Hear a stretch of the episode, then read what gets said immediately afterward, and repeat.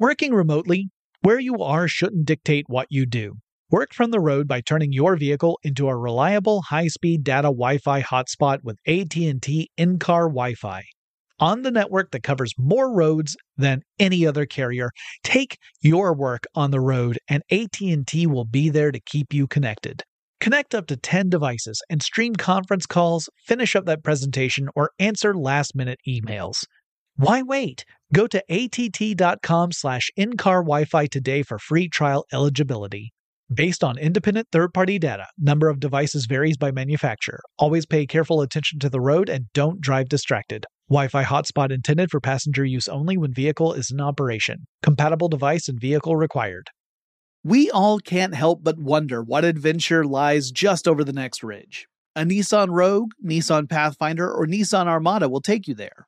If you're taking on your adventure in a new 2024 Nissan Rogue, class exclusive Google built in is your always updating assistant to call on for almost anything. Google Assistant, Google Maps, and Google Play Store are built right into the 12.3 inch HD touchscreen infotainment system of the 2024 Nissan Rogue. Nissan's SUV has the capabilities to take you where you want to go. Learn more at nissanusa.com. BP added more than $70 billion to the U.S. economy in 2022 by making investments from coast to coast. Investments like building charging hubs for fleets of electric buses in California and starting up new infrastructure in the Gulf of Mexico. It's and, not or. See what doing both means for energy nationwide at bp.com slash investing in America. No surprise here, but you know I gotta have my devices when I travel. I would be lost without my smartphone. I use it for directions, to find things to do, and most importantly, where to eat. I rely on it as a digital music player to enhance my experience as I explore a new place. Oh, and sometimes I even use it to make calls and stuff. That's the kind of traveler I am. And if you travel, you know what kind you are too. That's why you go with the Delta SkyMiles Platinum American Express card. If you travel, you know.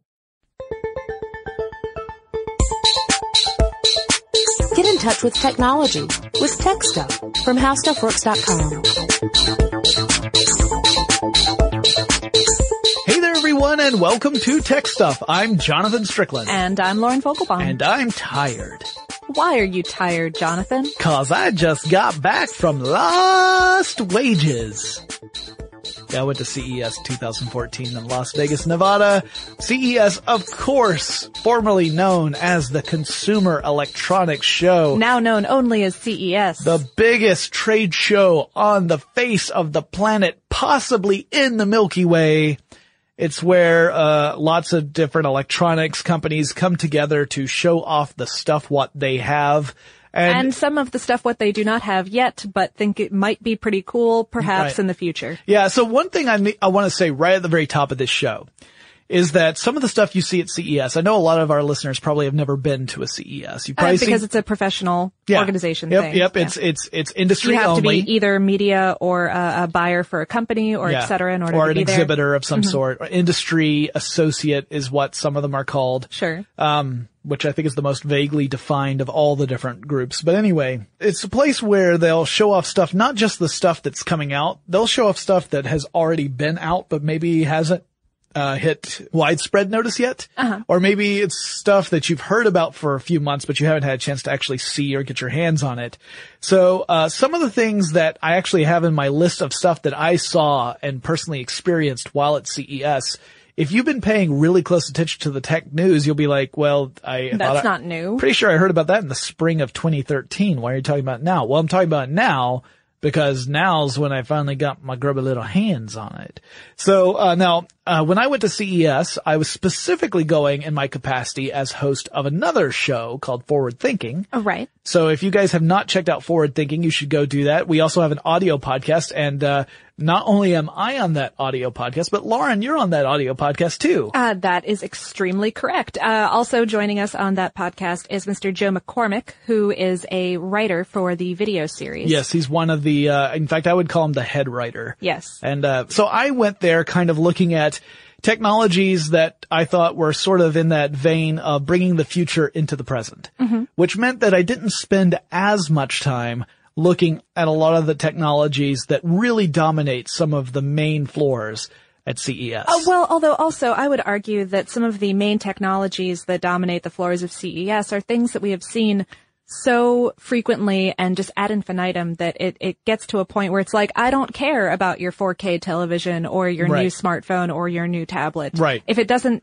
if it doesn't Do something break different. dance for me, Yeah. then why, why am I looking at And it? And even the breakdancing stuff's getting a little old, folks. Let me tell you. Um, no, uh, but you know, you're totally right, right? Like you'll hear that after every CES about a, I think the day after CES is over, you hear all the journalists lamenting like, where was all the cool stuff? Now, not that 4K televisions aren't cool. They are gorgeous. they're great. But, you know, when, uh, here's the other thing is that, you know, you go to five or six enormous booths uh, these booths are dominated by these 4K televisions that are everywhere in every kind of shape and size that you can imagine. Some of them are even flexible. We'll talk about one of those. Um, they are, uh, they're really cool when you see them, but after you see a few of them, it feels like you're just seeing the same thing repeatedly. And it, it, doesn't really matter which, uh, uh, manufacturer you start with. And this isn't to say that all 4K televisions are equal, but just that after you've seen a few, it feels like you're seeing the same thing Absolutely. place Yeah. after place. Yeah. So let me, let me explain to you guys before we go into some of the specifics of the technology that I saw, what it is kind of like to go to a CES. It sounds like a, like a calming spa that you go to to sort of collect yourself and Well, let me, let me shatter the illusions you have, Lauren. Uh, first of all, so the main hallways at CES are at the Las Vegas Convention Center, which has 3.1 million square feet of exhibition space. So lots of space, right? That, that area is divided into three main halls. You have the South Hall, which actually has two floors, both of which are huge. You have the Central Hall. That happens to be where all the really big name manufacturers like Sony, Panasonic, LG, Samsung, those are all in the Central Hall. And then you have the North Hall, which is mostly automotive tech and then some other stuff. But beyond that, you also have space at the LVH, which is now called the Las Vegas Hotel. It used to be the Las Vegas Hilton. Uh, so they've got uh, a bunch of booths there. A lot of them are international booths, but they have other stuff there as well. Then you have the Venetian and the Sands Expo Center. Uh, at the Venetian itself, within the towers, you have a lot of the audio uh, manufacturers because it turns out that showing your super high fidelity audio system in the middle of a noisy convention hall doesn't necessarily give a person a real sense of what it's capable of doing. So there are a lot of them that will have a suite at the Venetian. Then you have the, the, the Sands uh, Expo Center, which is another convention center that has, uh, it had the, let's see, that one had the Eureka Park area, wearable tech was there, uh, or they actually call it fashion tech, which that was fun. I had fun there.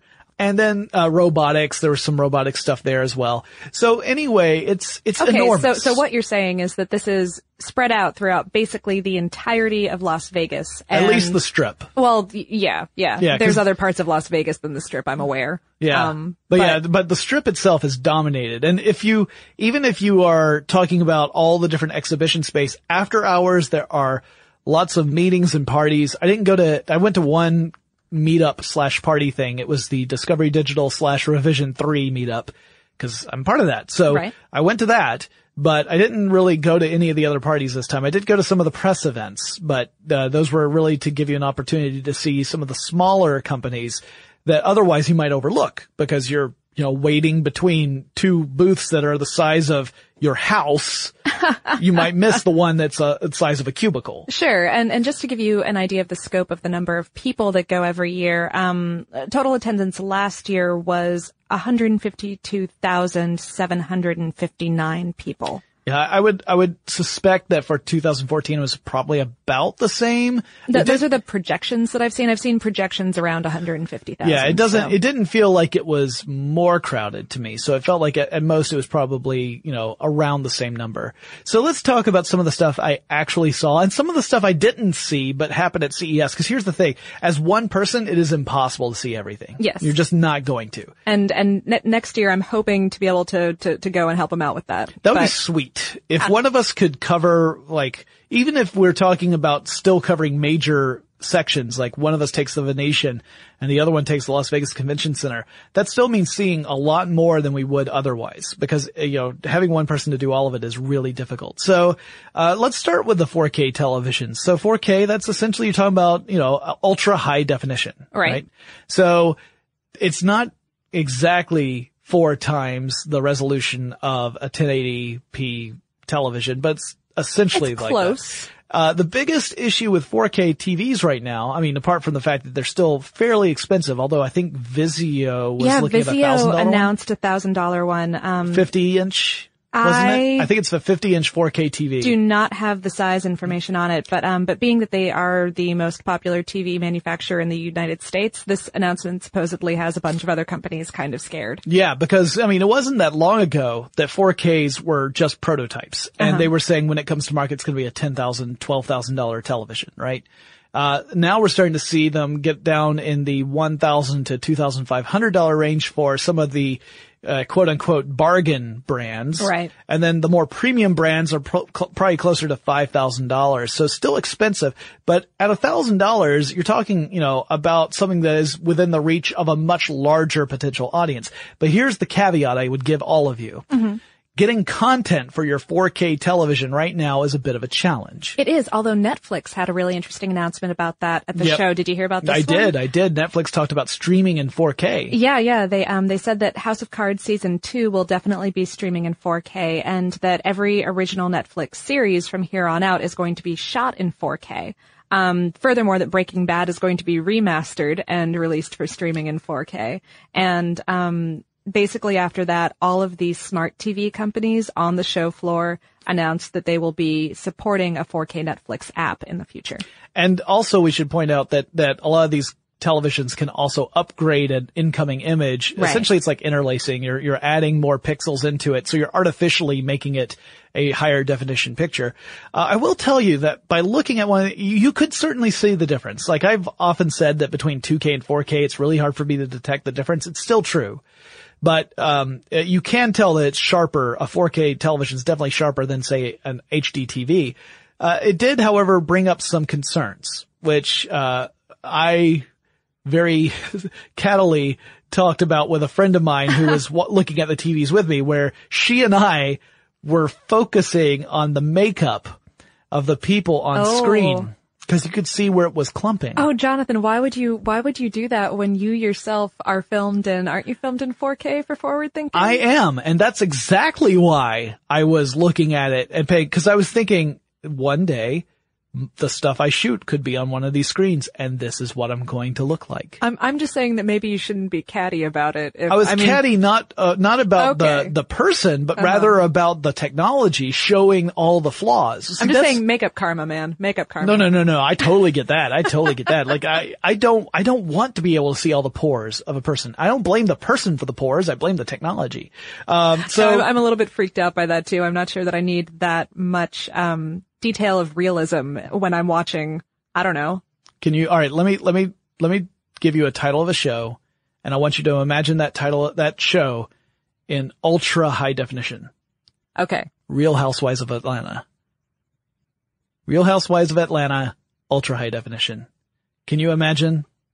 I think I think we're gonna need a replacement host for, for the rest of this episode. So anyway, that's, that was one of those things where I, I can imagine it for certain things being incredible. Like sports, forget it. Sports, Oh, yeah. sports, uh, they had some sports footage showing on some of these TVs and it looked like you were on the field. I mean, it was beautiful. And I'm not a big sports guy, but even I was getting excited seeing this kind of Sure, footage. sure. And, uh, uh, and and you know, I don't know, like like really really visually arresting films. Like I could picture getting pretty excited about watching like a Julie Taymor movie on 4K. Or, or, uh, Guillermo del Toro. Or, Like, sure, Pan's yeah. Labyrinth in 4K would be amazing. Or if you're a ridiculous nerd like me, like a David Cronenberg film, that sounds Oh, good grief. Terrifying and to- wonderful. When you have to clean the viscera off the screen of your television, you know it's truly immersive. I want that. Well, uh, one of the TVs that I wanted to mention in particular was a Samsung 85 inch television that was bendable. They were, they had Yeah. an OLED screen and it could bend. Yeah, like bend at the push of a button. Like yes. You, like by remote On control. demand, you could Uh-huh. bend it. And the idea, curved TVs, by the way, one of the big trends. Uh, yeah, yeah, especially last year, I think that everyone was like, it's curved! Yeah, and, and- people were like, whatever. Know, how do I mount that on my wall?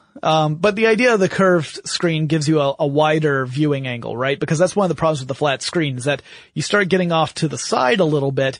And if you're like me, like, like my living room and kitchen are next to each other and Mm-hmm. it's a very wide kind of room. So if I'm in the kitchen preparing something, I can see where the TV is, but I can't really see what's on it because of the angle I'm at. Sure. Curved TV, I would be able to see a little bit more. Uh, and so this one could actually go from flat to actual curve by pushing the button. And at first, everyone thought this is just a prototype. It's just on display at CES. And then they announced that it was going to be on sale later this year. Yeah, second half of 2014. So uh, that's something that uh, I that might have been one of those things where they were judging the response on the show floor and deciding whether or not to go forward, Uh-huh. or it could have just been that they were playing coy the whole time. I don't know. Either one. Uh, So yeah, TV's huge, obviously. So I wanted to get that out of the way because that's that's the thing that you're going to see the most of if you were to walk into, say, the Central Hall. But let's move on. Uh, how about some of the more funky ones? Because we had people actually write in and say, "Can you cover some of the strange tech that was out there?" How about uh polarized contact lenses oh, yeah, I saw that one. Innovega? Yeah, it looks like if you were to look at the actual lens, they look like regular contact lenses that are floating in solution, except they have like a little silver disc. And it turns out that it's a polarized contact lens that you wear in, in, uh, you pair it with a pair of augmented reality glasses. Uh, right. This isn't polarization with the purpose of, for example, um, cutting down on UV light the way that a pair of polarized sunglasses would be. Exactly. Um, this is this is specifically for watching tech, uh, allowing you to focus on two different focal ranges simultaneously. yeah. So, um, and and the way that it works, I think, uh, was that if you have a, a filters in these micro lenses, they can focus the display of a of, of a digital readout onto the center of your retina while focusing the ambient light that you're getting from the rest of the world on the surrounding area of your retina. That's exactly right. So let's say that I'm wearing these glasses and I'm looking, uh, you know, off in the distance. Let's say that you're, you're 30 feet away from me and you're waving to me. And at the same time, I've got my Twitter feed up because, you know, I'm me. Of course. So normally the way it would work, let's say if it's with Google Glass, I would put my uh, focus on the screen that is physically closer to my eye. My eye would adjust so that it was looking at that focal length. You would be out of focus to Right. me, right? Right. I, I, you would look, just be a blur bouncing up and down and waving and I wouldn't even know. I'd just be mildly distracted while I'm looking at all the at replies of that funny thing I just tweeted. But with this approach, uh, you would be in the same focal length. Uh, my brain would essentially say that I, if I were focusing on you, I could also at the same time focus on the stuff that was coming through on the Twitter feed. And, uh, that's amazing. So to be able yeah. to be able to focus on something that's literally right in front of your eye and something that's further like 20 feet away at the same time is kind of phenomenal. Yeah, and, and this is definitely in the research kind of stages right now, but the applications, I mean, this is the technology that could make aug- augmented reality work. Yeah. Yeah. If, if, if you want to have something that's not just a tiny little screen that you have to look away from the world, Uh, yeah, yeah, and that you can wear while you're driving or something like that. it was pretty neat. So, uh, uh, I got to hold the contact lenses. They didn't let me put them on because they only had the one pair. Aw. Uh, another big thing that was shown off, actually it's not big, it's small, but another thing that was shown off quite a bit were the throw projectors. Uh, these are the ideas that, you know, the, a projector that you can put in a room that will project against a wall or a screen. And, uh, they had a four, the- some of them were really beautiful. Sony had a 4K throw projector that you could put up right next to a wall. It was kind of like a little pyramid and it leaned back, would project the, the display uh, directly against the wall you had put it in front of, 4K resolution. Shoo. I think it's like $30,000. So, you know, it's just a, just a quick jaunt to the mortgage company to put a second mortgage on my house and I could get one of these things. Um, but it was really kind of a neat idea. And of course, these are the th- sort of technologies the prices will fall as manufacturing processes and improve and demand increases. Uh, sure. I imagine that this will be a, a luxury item for a good period of time because even pretty conventional projectors right now are still not pretty expensive. cheap, right? Yeah. It, and you know, the, there's an obvious uh, attraction to them because you're not limited to the size of a television screen, even a big TV screen. You Oh, can go, sure. you can go even bigger than the biggest TV screens that are conventionally available, and you don't have to figure out how do I support this enormous piece of technology because it's just oh, yeah. projection. Yeah, and and when you're, I mean, at a certain point, you're you're cutting down. I would imagine on a little bit of the energy of running a a LED or Sure. OLED, and furthermore, the components for an LED and OLED are are not cheap all the time. That's true too. So Yeah, especially if you want to go to AMOLED. If you go to AMOLED, then you get talking serious cash. Mm-hmm. Uh, the Oculus Rift had a new prototype. yeah, the Crystal Cove version. hmm This one actually had on it some little sensors on the outside that allow a camera to help track your motions to make it even more precise. Uh, right, a, a separate camera that you that you mount somewhere in Right. your room, and it's got little the little motion tracker like stickers almost kind right of around the right. set. Kind of like you know you're you're you've got uh, uh like a golem right there on your eyes. And using that technology, it will let the wearer um like like lean over a ledge or peer around Mm-hmm. a corner in in its in the game world. Right, right. It, it gave even more points of articulation within the virtual world. Uh, now they were quick to say that the the consumer Oculus Rift may or may not ever use this same sort of technology. Right. This is all in prototype still. Yeah. So So, and also there's no telling that this particular prototype is going to go to developers anytime soon. Oh, sure. Yeah. Um, uh, other features that this one had, I read about an, an OLED display. Yep, higher resolution, Um, you know, yeah, yeah, high, lower latency. lower too. latency, less motion blur. Um, Palmer Luckey said specifically about that that manufacturers have been starting to take him seriously since he, you know, raised over seventy five million dollars in in uh, and, and funding. Yeah. in funding over the past year or so, and that they're and that that has helped him um, create some dedicated parts for Right. this device. As opposed to just, hey, let's hey, let's let's put shove this, this tablet element into bit there. Yeah, into yeah. this thing. And, So that, that was pretty cool. And another headset, there were a couple different headsets that were on display at CES, but the only other one that I personally got a chance to take a look at was a Sony headset. Oh yeah, they're wearable HD TV, right? Yeah, HMZ T3Q. uh, so it just rolls off the tongue. It does. So this, this is not for gaming. You know, Oculus Rift is mainly for gaming, virtual reality kind of approach, although Mm-hmm. they've talked about other potential applications, but that's the main focus, right? This one's not that way. The idea is that you're there as a passive observer for entertainment. So in other words, you're watching movies and television on this thing. Uh, but but my movies or television that have been filmed with like a 170 degree field of view that you can kind of look around in. It's, yeah, it's kind of designed, the idea is that it sort of creates a representation of sitting in a movie theater looking at a 75 foot wide screen. So like imagine that you're sitting in the best seat in the house. There's no one sitting in front of you, but you're, and you're viewing a mu- a movie. That's what it's supposed to be. That, that's the experience it's supposed to be like. So, uh, as soon as I saw this, I thought, I wish I had this whenever I got on a plane because I could drown Yeah. the rest of that world out, watch a movie. It's all right there. I, I can watch whatever I like. I'm not worried about, you know, someone leaning over and, and watching my movie Or, that I bought. or, or, or putting their feet up on the back of your chair or, Well, they might do that anyway, but at least I won't be aware of it because I'll be lost in a fantasy world of some sort. I don't know what movie I would pick to be the first one. I'd want something really spectacular though. Maybe, uh, there was a little independent film made back in 1977 that had some people running around with laser swords that I might want to watch, but you know, I'd figure something out. Um, what about the Prio VR bodysuit? Did you get a chance to see this? that's not one that I got a chance to look at. Tell me all about it. All right. So imagine that you have a, basically it's a harness. Okay. It's a harness that even has arm straps that go down with Okay. sensors on your head, on your, your torso, on your arms. Uh, and it is designed to s- sense all the motion. And it was being used in a game that they had shown off specifically at CES that was a zombie survival game cause zombies. Yeah. Um, and the way it worked was that it could track all your motions in real time. So it's a motion tracking suit that you're wearing.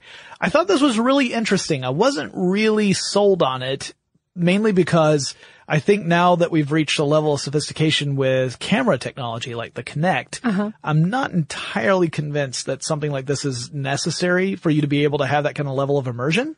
But, you know, even if it's not necessary, there were some tricks that I think would be harder to pull off with a camera based system. So in one of the little videos, they show this guy who's just very casually killing zombies off left and right. He's Uh-huh. picking up a bat with nails in it and he's got a handgun. At one point, uh, after he's just blown up a bunch of zombies on a bridge, one zombie starts shuffling onto the screen to the character's left. All right. Okay. So here's the guy standing in space. He's looking at the screen. He sees that there's a zombie shuffling off to his left. He raises his right arm, puts it behind his head, and then does the gun move. Uh-huh. So that his gun, and this character on the screen pulls up, puts his gun behind his head and does a behind the head shot Wow. and kills the zombie. Uh-huh. And at that point, I think, you know, maybe a camera would have trouble with having the right algorithm to track exactly where the arm is and to know that the arm has gone behind the head. Right. Getting that level of specificity off of, especially um, infrared related cameras Yeah. is going to be a little bit difficult. Um, and I don't think that that's the only, I, I was doing a little bit of reading, um, and I'm probably going to do a blog post over on the aforementioned forward thinking about this, a, a Myo armband, which is a, a similar, it, it's a more compact device Right. than this one sounds like. Um, it's, it's just a little stretchy bracelet that you can put on your forearm Mm-hmm. and, uh, and so you could have it track very small motions like, like, like pretending to pull a trigger Sure. uh, that you didn't, you wouldn't have to make quite such a big gesture for a camera to pick up. Right, right. Yeah, and there was a lot of motion tracking and eye tracking technology on display at CES. I had a lot of fun looking at that stuff and playing with that stuff.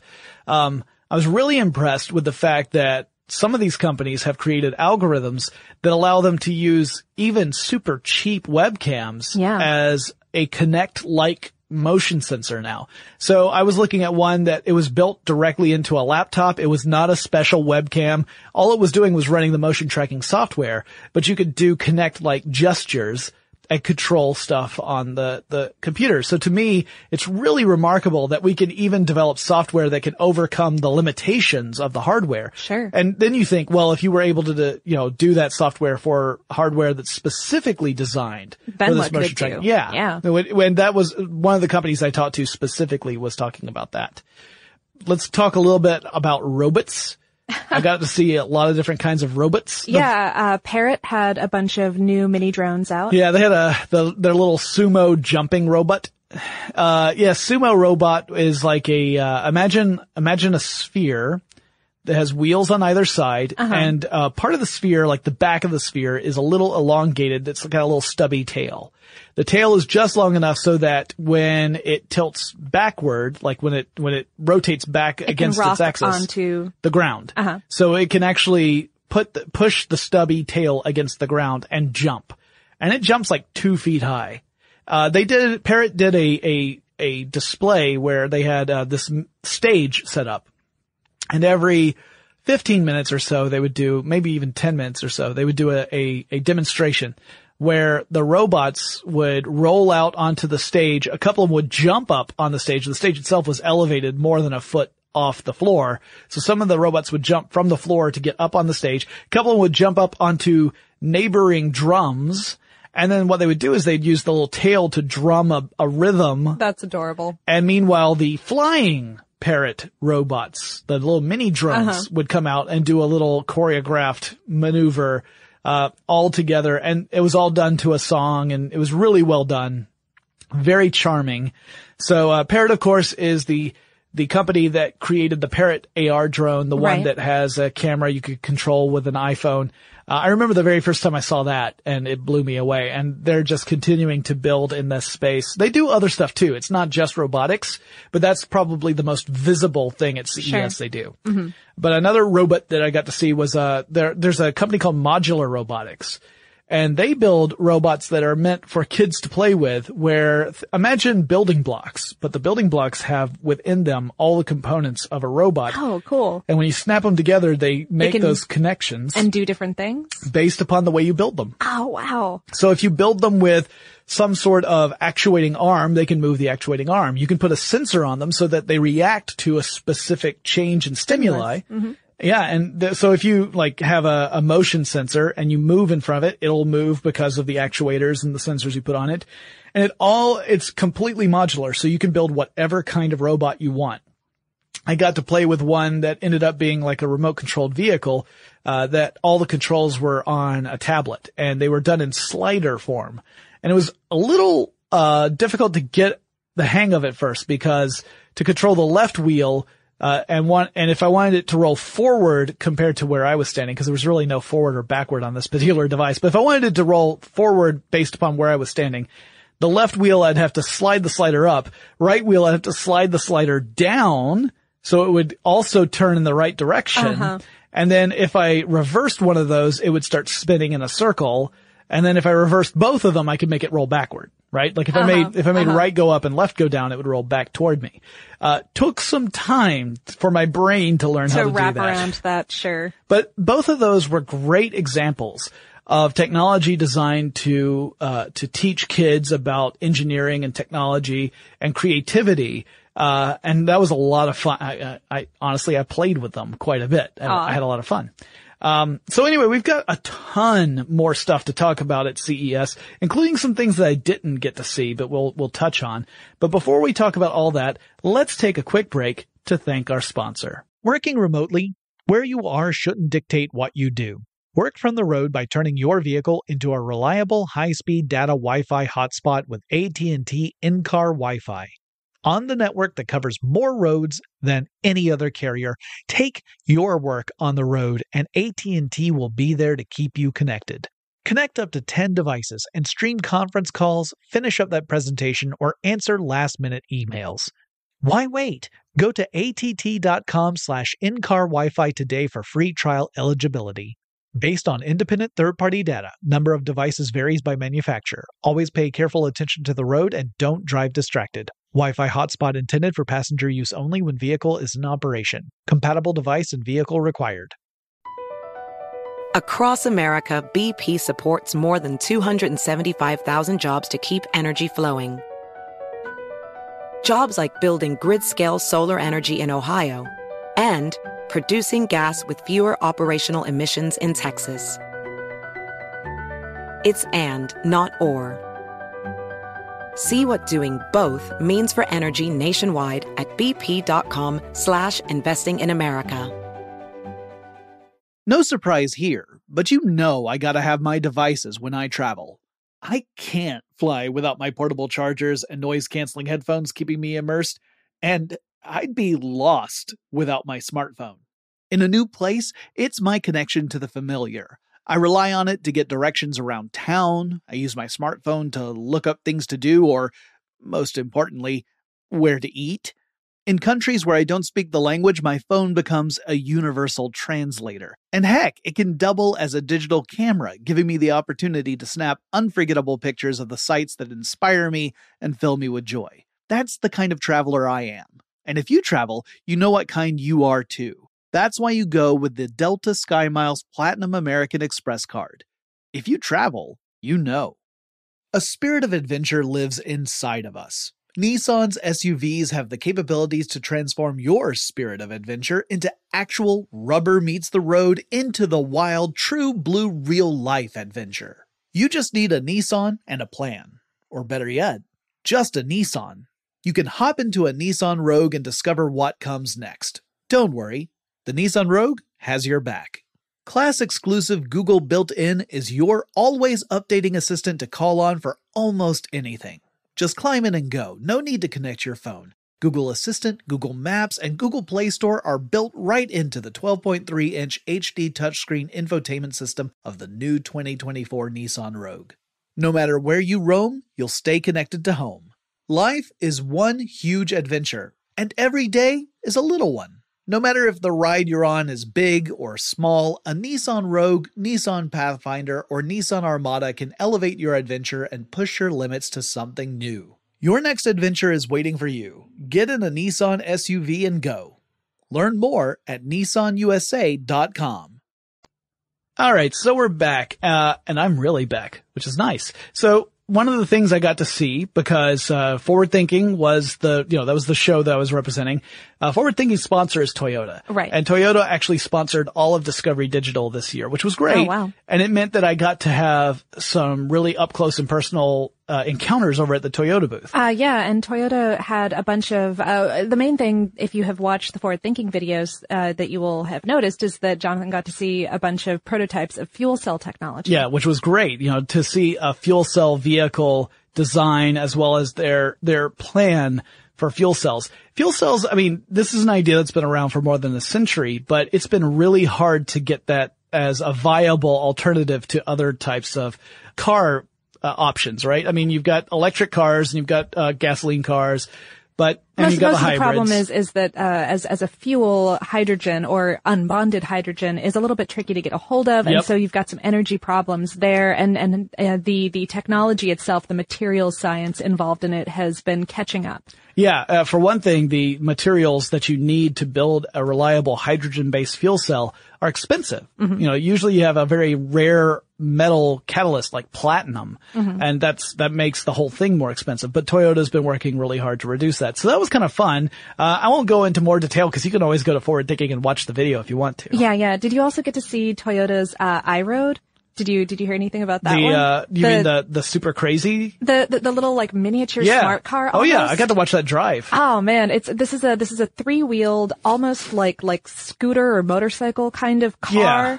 Um, that goes up to about 28 miles per hour, can go 30 miles on a single charge, and it, it's kind of like a fancy motorcycle. They're talking about using it in, um, uh, mostly in other countries right, Right. now as a just really great, you know, inner city transportation method that has a really small physical and carbon footprint. Yeah, you could you could park three of these in one regular uh, car space. Really, I mean, it's, they're that tiny.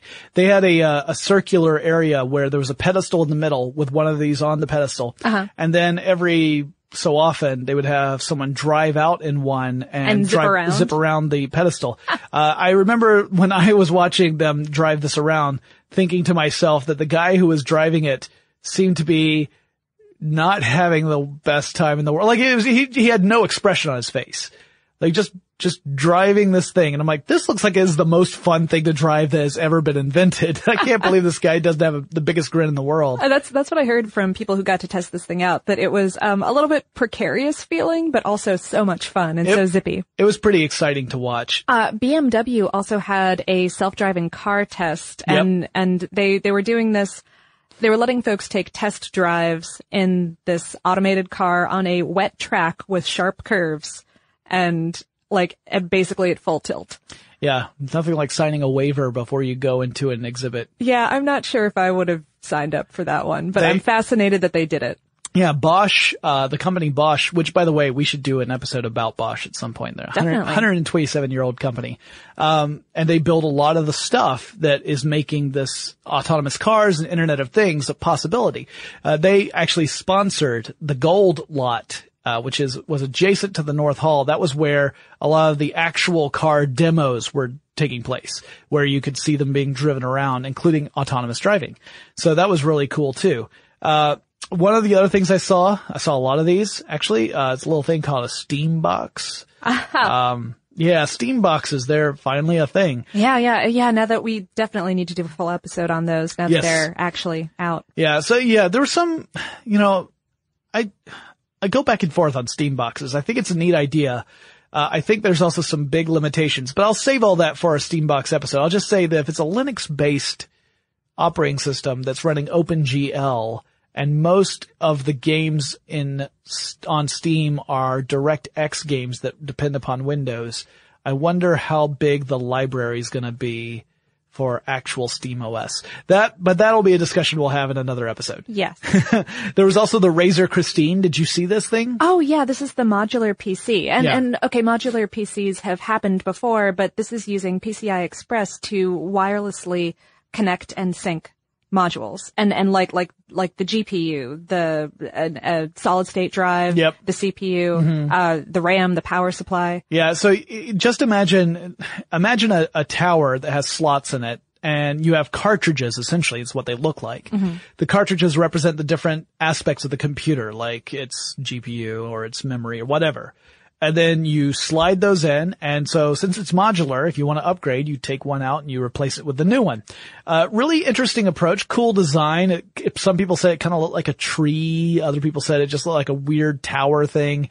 Uh, the, the one two things I would I would give as caveats to this is that one, since it's Razer and since it is mainly being shown as a gaming computer, uh I would imagine it's going to come at a premium price. Oh yeah, I would imagine. They haven't announced that price as of the recording of this podcast, Which but- probably means that it's really high. yeah. Plus, uh, plus again, it'll depend upon the configuration you design, course, right? of course. Uh, but the other thing is that you're limited because even though it's modular, it's limited to the modules designed for that computer. Uh, right. It's not like you can just go to, uh, you know, your, a your Fry's Electronics, or buy a Newegg card or whatever and Yeah. put whatever you want in there. Yeah, you can't crack open the case, slide one card out, and put another one in that you bought from some discount store. You're going to have to get the module The either from thing. Razer or from Right. uh you know some third party vendor. But Although I, I think that for a certain segment of PC gamers, that could be very attractive. Yes, it could be. It could be. And, you know, it, it may mean that it's not important to you, especially if you're someone who has lots of discretionary income, in which case send me money. All right. So, uh, then let's talk about, um, 3D printers. Uh, yeah, I heard that MakerBot was out in force. Oh boy, MakerBot, one of my favorites. Actually, uh, I have to remember when I get home, I have a figurine printed by MakerBot that I have to bring to the office because that's Josh Clark's present from CES. Aw. He gets, he gets a little grouchy if I don't bring him back something.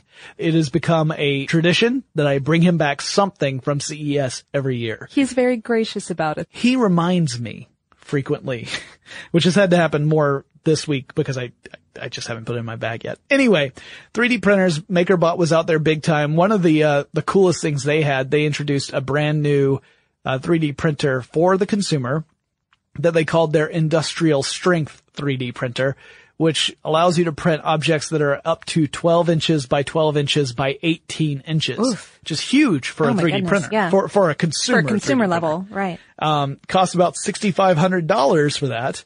But again, this is for someone, who- maybe like small businesses. I or- love the range of consumer consumer costs for no, yeah. no, and, and I totally understand that is that is way less than an industrial 3D uh, printer. 3D printer of that size. Yeah, or yeah, even. like like if you look back two or three years, you're talking thirty thousand, forty thousand, Sure. fifty thousand dollars for that. But yeah, still still a chunk of change. I mean, I'm not gonna say like it's cheap, but uh, it was definitely impressive to see. They had printed an entire like uh uh kind of like a space marine style helmet that you could actually put on your head because that's how big it was. It was all in one piece too. Uh-huh. They didn't have to print it in pieces and put it together. It was all one piece. Uh, it's got a heated chamber so it maintains structural stability while it's printing. Uh, it's really crazy. And it also uh, has connectivity with apps. So let's say that you start a print job and then, you know, it tells you, like it'll give an estimated time of when that print job's going to be finished. It prints the resolution. If you want to print it at the highest resolution, it's 100 microns. So that's how thick each level Wow. is Yeah, yeah. uh, which is pretty tiny, right? So let's say you've wandered off, uh, and it suddenly runs out of the filament that it's using. It'll send you a message saying you need to reload the filament. You go and you reload the filament and it'll start the print job again. Uh, or it tells you that the print job's over. It'll send you an, a, a push notification. so you can come you. back and get your thing. Yeah, especially if you need to send another print job to the printer. So, uh, yeah, kind of neat stuff. But they were not the only 3D printer company there. There were lots of them. There was a whole section in the South Hall just for 3D printing. And there was even a robot rolling around the show floor that had a 3D printer on top of it. so there's a, a robot with a 3D printer printing out in 3D as it rolled around. It was a little, it was a little much. I also didn't put down here the, the robot that, uh, was a, a grill cleaner. The grill cleaner robot. Yeah. So just imagine instead of it having wheels, it has these steel brushes that turn and it just rolls all over the place on your grill and Like a like a Roomba for your for, for your grill. Yeah. It gets all up in your grill and cleans it robotically. Lauren is shaking her head at me. Just, you can tick that down in your little bingo sheets. Okay. So, uh, also, uh, while I was there, there was an announcement from my favorite, uh, uh, smartwatch company. Pebble. Yeah. Did you see the announcement that they had? Uh They came out with Pebble Steel. Oh, that was that was officially announced there. Okay, Yeah, I, not- yeah. I, I knew that it had been on the show floor and that everyone was really impressed with it. And when I finally got around to look, looking up pictures of it, I was like, "Oh, this thing I want." Yeah, like previous it's pretty, right? previous pebbles, I was like, "That thing is aesthetic," but this one, I was like, "No, I want to be wearing one the, of these." The the Pebble right now. Steel is the one that's it's meant to be more like a luxury watch. It's it's It's a, it's a steel or leather band or, or a combination of the two. Uh, It's got a really slick little Gorilla Glass display display. The, Yep. the, the case is, is steel. Um, it, it runs about $250. So Yeah. that's, uh, so it's a little more expensive. Markup, but, yeah, expensive uh, than the Pebble. I think that they also had announcements about an app store and software update. Yep, yep. So there's going to be more of a of a in, uh, an uh, ecosystem there. That's the word I wanted to say. Ecosystem along with Pebble, which that'll be exciting because that'll go for all Pebble watches, not just the Pebble Steel. Oh, right, So right. if you're if you're wondering, does Jonathan plan on getting a Pebble Steel? Jonathan plans on getting a Pebble Steel because sometimes you got to dress fancy. that You will go with the other three watches that I have on order that haven't arrived yet. One of which I did see another one at CES, one that I backed on. I can't remember if it was a kick. I think it was Kickstarter. It was uh-huh. either Kickstarter or Indiegogo, but I think it was Kickstarter called the CST01. CST01 is not a smartwatch. It's a watch that's kind of like a steel cuff and it has e-ink display. Oh, right, right. I remember you talking about Yeah, that one. super flat, thin display, very pretty design. Uh, they actually had one at the Oh, e-ink cool. booth, so I got to see one in person, and then they told me that it should be shipping pretty soon. So I hope that within a couple of weeks, I'll I'll finally have my wrist on one, Oh, or one on my wrist. That's One of the exciting. Yeah. Working remotely, where you are shouldn't dictate what you do. Work from the road by turning your vehicle into a reliable high-speed data Wi-Fi hotspot with AT&T in-car Wi-Fi. On the network that covers more roads than any other carrier, take your work on the road and AT&T will be there to keep you connected. Connect up to 10 devices and stream conference calls, finish up that presentation, or answer last-minute emails. Why wait? Go to att.com slash in-car Wi-Fi today for free trial eligibility. Based on independent third-party data, number of devices varies by manufacturer. Always pay careful attention to the road and don't drive distracted. Wi-Fi hotspot intended for passenger use only when vehicle is in operation. Compatible device and vehicle required. BP added more than $70 billion to the U.S. economy last year by making investments from coast to coast. Investments like acquiring America's largest biogas producer, Archaea Energy, and starting up new infrastructure in the Gulf of Mexico. It's and, not or. See what doing both means for energy nationwide at bp.com slash investing in America. No surprise here, but you know I gotta have my devices when I travel. I can't fly without my portable chargers and noise canceling headphones keeping me immersed, and I'd be lost without my smartphone. In a new place, it's my connection to the familiar. I rely on it to get directions around town. I use my smartphone to look up things to do, or, most importantly, where to eat. In countries where I don't speak the language, my phone becomes a universal translator. And heck, it can double as a digital camera, giving me the opportunity to snap unforgettable pictures of the sights that inspire me and fill me with joy. That's the kind of traveler I am. And if you travel, you know what kind you are too. That's why you go with the Delta SkyMiles Platinum American Express card. If you travel, you know. A spirit of adventure lives inside of us. Nissan's SUVs have the capabilities to transform your spirit of adventure into actual rubber meets the road into the wild, true blue, real life adventure. You just need a Nissan and a plan. Or better yet, just a Nissan. You can hop into a Nissan Rogue and discover what comes next. Don't worry, the Nissan Rogue has your back. Class exclusive Google built in is your always updating assistant to call on for almost anything. Just climb in and go, no need to connect your phone. Google Assistant, Google Maps, and Google Play Store are built right into the 12.3 inch HD touchscreen infotainment system of the new 2024 Nissan Rogue. No matter where you roam, you'll stay connected to home. Life is one huge adventure, and every day is a little one. No matter if the ride you're on is big or small, a Nissan Rogue, Nissan Pathfinder, or Nissan Armada can elevate your adventure and push your limits to something new. Your next adventure is waiting for you. Get in a Nissan SUV and go. Learn more at nissanusa.com. I saw Mother when I was there. Oh, right. Yeah. So what is what is this? Okay, this is a Korean company, I believe, right? It's- yeah, and it's- it's supposed to be a replacement for your parents. Well, it's really supposed to help you monitor things in your home, but it's supposed to give you incredible flexibility to do that. So a lot of the data stuff we talk about are very specific to very particular items, and we'll talk about one of those immediately following, right? So let's say that you're talking about um, like your thermostat. We, you know, we're going to be talking about Nest soon.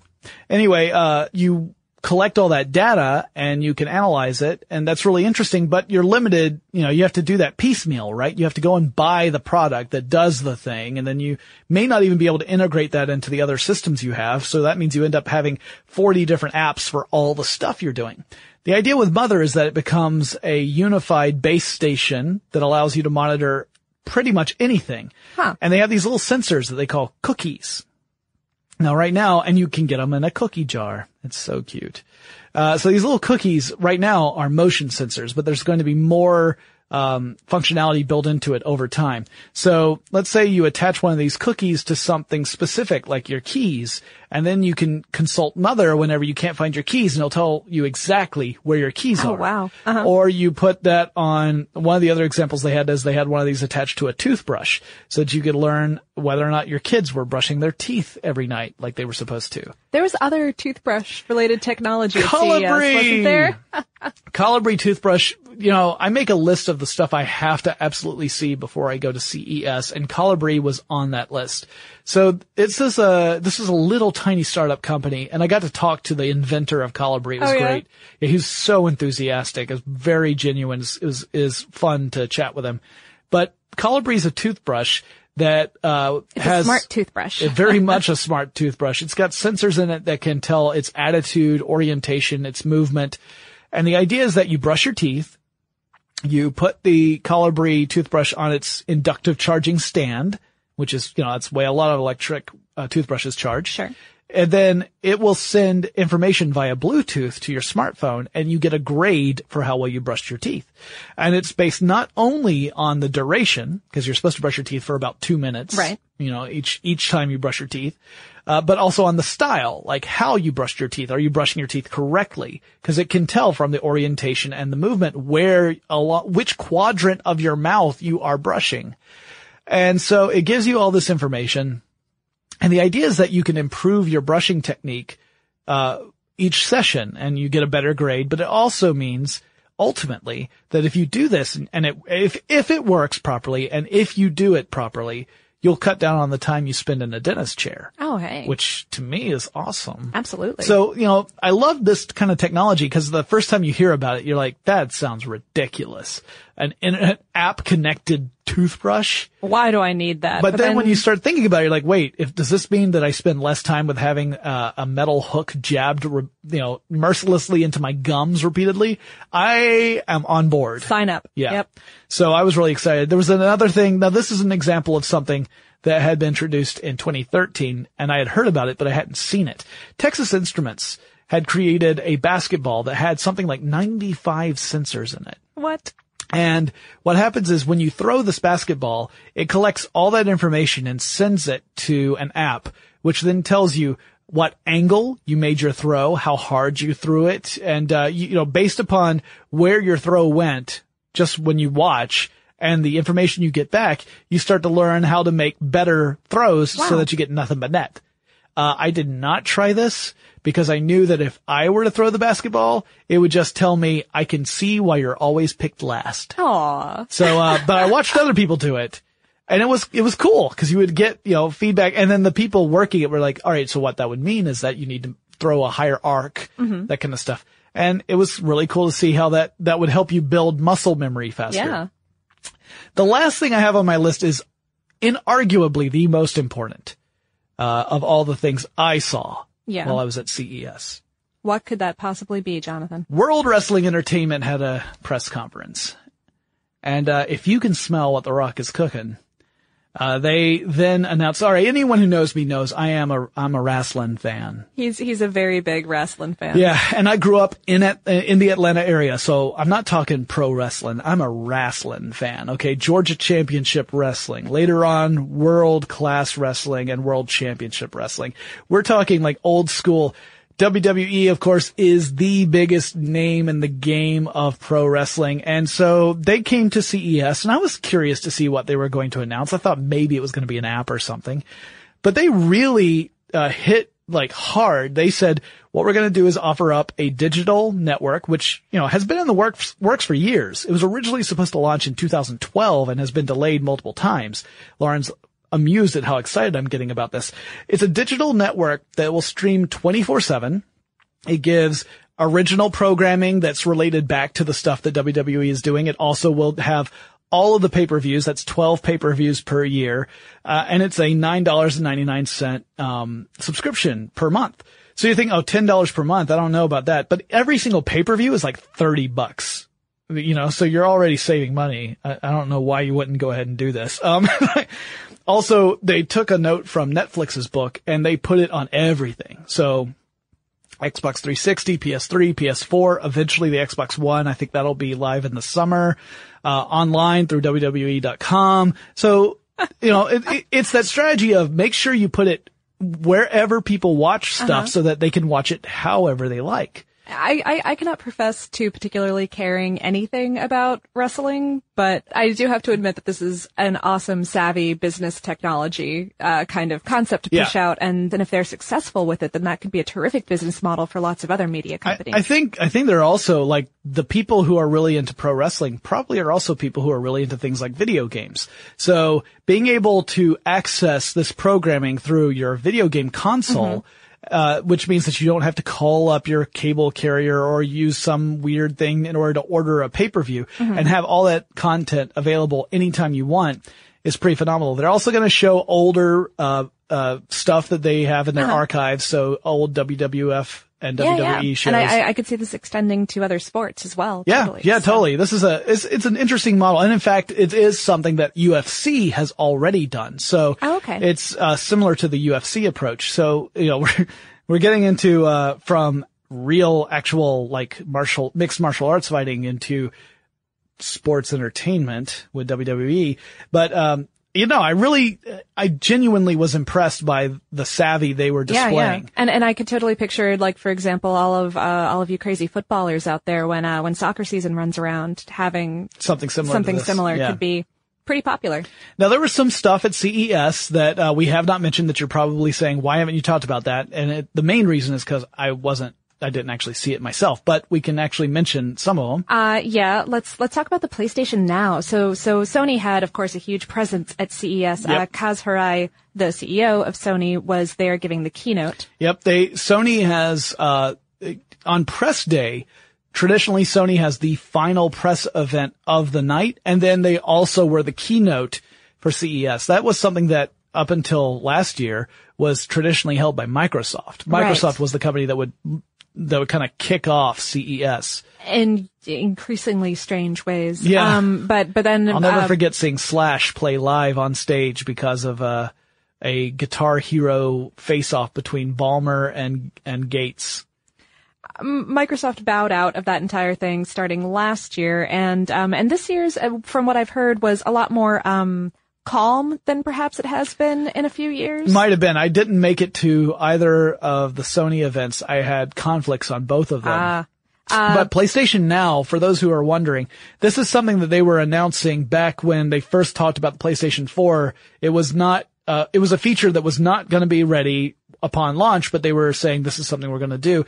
This is the part that addresses the problem of PlayStation 4 not being backwards compatible with right. earlier PlayStation games. Right. This is going to be, it's a service that will stream games for, to the PS4, the PS3, the Vita, and also eventually, uh, smart TVs, tablets, and phones. So you'll be able to play PlayStation games on these various devices through streaming. So the actual game is running on a remote system uh-huh. and you are, your controls are, are you know, being, uh, uh, the information is being ferried back and forth between your controls and the, the, the, the remote system. Yeah, yeah, the cloud system.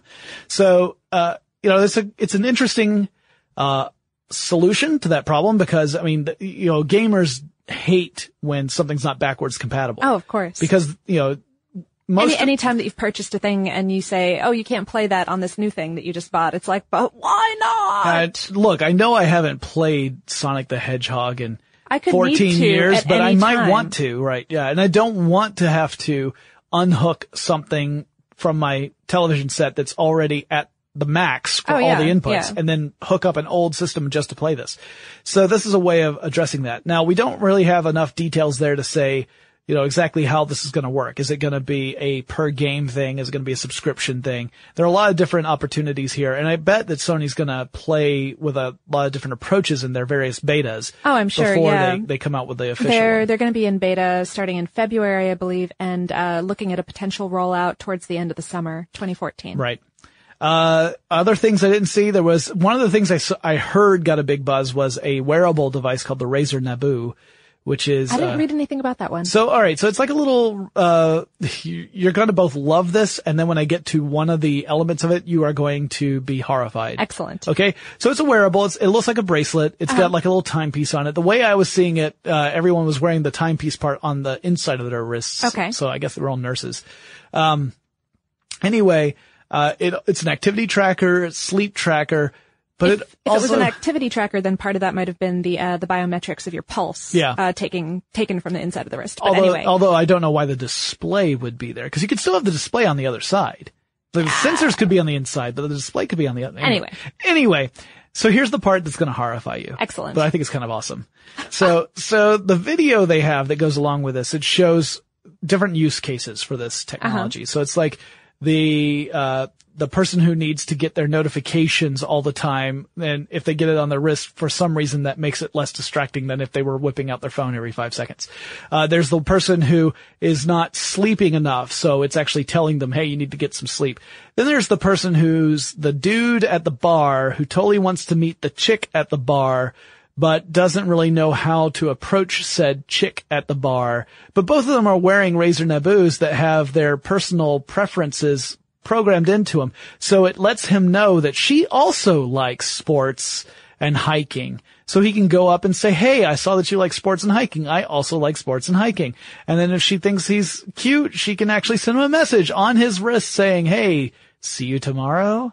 It's on the video. So wow.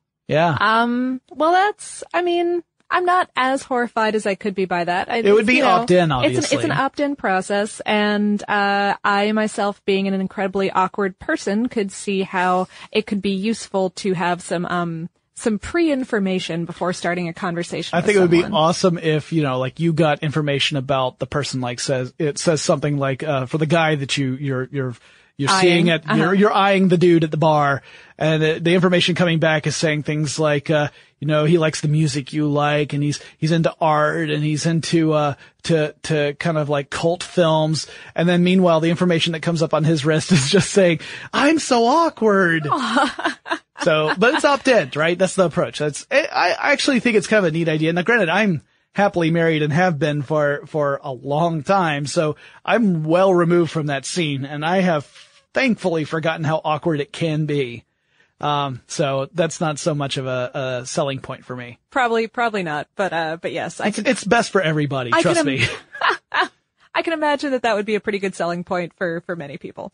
And then the last thing I have on my list, although uh, granted, you know, of course, there's tons more stuff that we could talk about, but the Roku TV, uh, that was a big deal. The idea Right. every year Roku has come to CES and really uh, tried to push the the envelope with new products. Uh, you know, they had that little dongle Roku that came out a while ago, where it was essentially a full Roku system, but on a thumb drive that you could hook up through a USB port on your on your, or maybe it was HDMI might have been an HDMI port on your on your television. I don't have one, so Uh-huh. you know, I I uh, I have uh, Roku two, and I bought Roku threes for my family because uh, they're supposed to be really easy to use and uh, have a lot of different services on them. So they're now in the TV business, actually building TVs with the Roku uh, technology built System directly built into in, the uh-huh. television. So that was, you know, another big game changer type approach, or at least they hope it'll be a game changer. Well, it'll remain to be seen whether or not it is. You know, internet TV, that's one of those things that's been trying to make uh, a real splash for several years now. And um, I think we're finally seeing interfaces that nail it, mo- largely in part to set-top boxes like Roku, Right. or like the console systems that made it. Uh, you know, they had their own user interfaces that seemed to work a little better than some of the skinned stuff you would see on various television sets that were supposed to be smart TVs. Yeah, yeah, and I think that also um, integration with smartphones has really helped out. Like, like once we started having enough people with smartphones that were capable of running the kind of apps that were necessary to control these sort of things, and Yeah. therefore use a remote like that. Yeah, to, to when your phone becomes your remote, that also is really handy because Yeah. you know, especially if you're using your phone for other stuff like you know you're playing Angry, Everything. Angry Birds while the dreamy boys of Supernatural are out there fighting the baddies. You know, Just for example, uh, it, that's totally not an example from my life. not not at all. I don't play Angry Birds. I play Plants vs Zombies Oh, too. I see. So because it's thematic, zombies. So you know. There are no angry birds in Supernatural. Actually, I can't say that. I haven't gotten all the way through them. I'm sure there's going to be an episode coming up. All right. So anyway, that kind of sums up my experience of CES. I just thought uh, it was an interesting show from the perspective of quirky future technologies that could potentially have a big impact either in the implementation as shown off at CES or in future implementations. To me, it was a great show. No, no, I, I- think that this has been a, a pretty interesting spread of products. Of, of course, many and, and a lot of places where I got my information, being that I did not go, were some of the excellent coverage from companies like Verge, Engadget, uh, IGN, CNET, CNET was big. Uh, Uh-huh. also, of course, Revision 3 did a lot of coverage. course, yes. Our buddies over at Revision 3. I got a chance to, uh, see them at work. Those people work hard. All of these people, every single one we've mentioned so far. I mean, they, if you could see how quickly they turn around from one segment to the next, it's exhausting just to watch. Uh, I went there having to shoot three videos. There were other people there who were like, okay, this is shoot number 127. Oh my goodness. and I just feel my eyes roll up into my head. All right, guys. Well, that wraps up our discussion of CES 2014 and the stuff that I saw there. If you have any suggestions for future topics, maybe there's something that we talked about on this show that you think deserves its own episode. Let us know. Send us an email. Our address is techstuff at discovery.com or drop us a line on Facebook, Twitter, or Tumblr. Our handle at all three locations is techstuffhsw and Lauren and I will talk to you again really soon. For more on this and thousands of other topics, visit howstuffworks.com.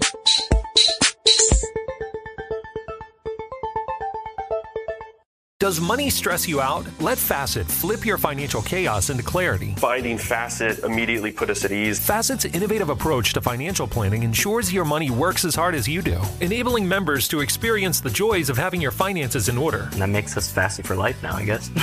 Visit facet.com, F A C E T.com to learn more. This ad is sponsored by Facet. Facet Wealth is an SEC registered investment advisor. This is not an offer to buy or sell securities, nor is it investment, legal, or tax advice. These testimonials are from current Facet members who are not compensated. All opinions are their own and not a guarantee of a similar outcome. We all can't help but wonder what adventure lies just over the next ridge. A Nissan Rogue, Nissan Pathfinder, or Nissan Armada will take you there. If you're taking on your adventure in a new 2024 Nissan Rogue, class exclusive Google built in is your always updating assistant to call on for almost anything. Google Assistant, Google Maps, and Google Play Store are built right into the 12.3 inch HD touchscreen infotainment system of the 2024 Nissan Rogue. Nissan's SUV has the capabilities to take you where you want to go. Learn more at nissanusa.com. As someone who lives for politics, when a major scandal unfolds, It was shocking. I have to know what were they thinking? Backroom deals, Huge amounts of money. CIA secrets, Sets off a firestorm in Washington. affairs, No way this guy's got a mistress. corruption. I knew I was a dead man. Warning, it's even messier than you thought. United States of Scandal with Jake Tapper, Sunday at 9 on CNN. Welcome to the Scene to Scene podcast. I am your host, Valerie Complex. Today, I am chatting with Ji Young Yoo. Ji Young stars as co lead in the six part limited series Expats. I think I learn a little bit with every character that I play. I think usually I play a character and it causes enough introspection that I learned something about myself. I honestly can't gush enough about Freaky Tales. I'm so excited to share it with more people. If you like what you hear, be sure to review, like, and subscribe to the Scene to Scene podcast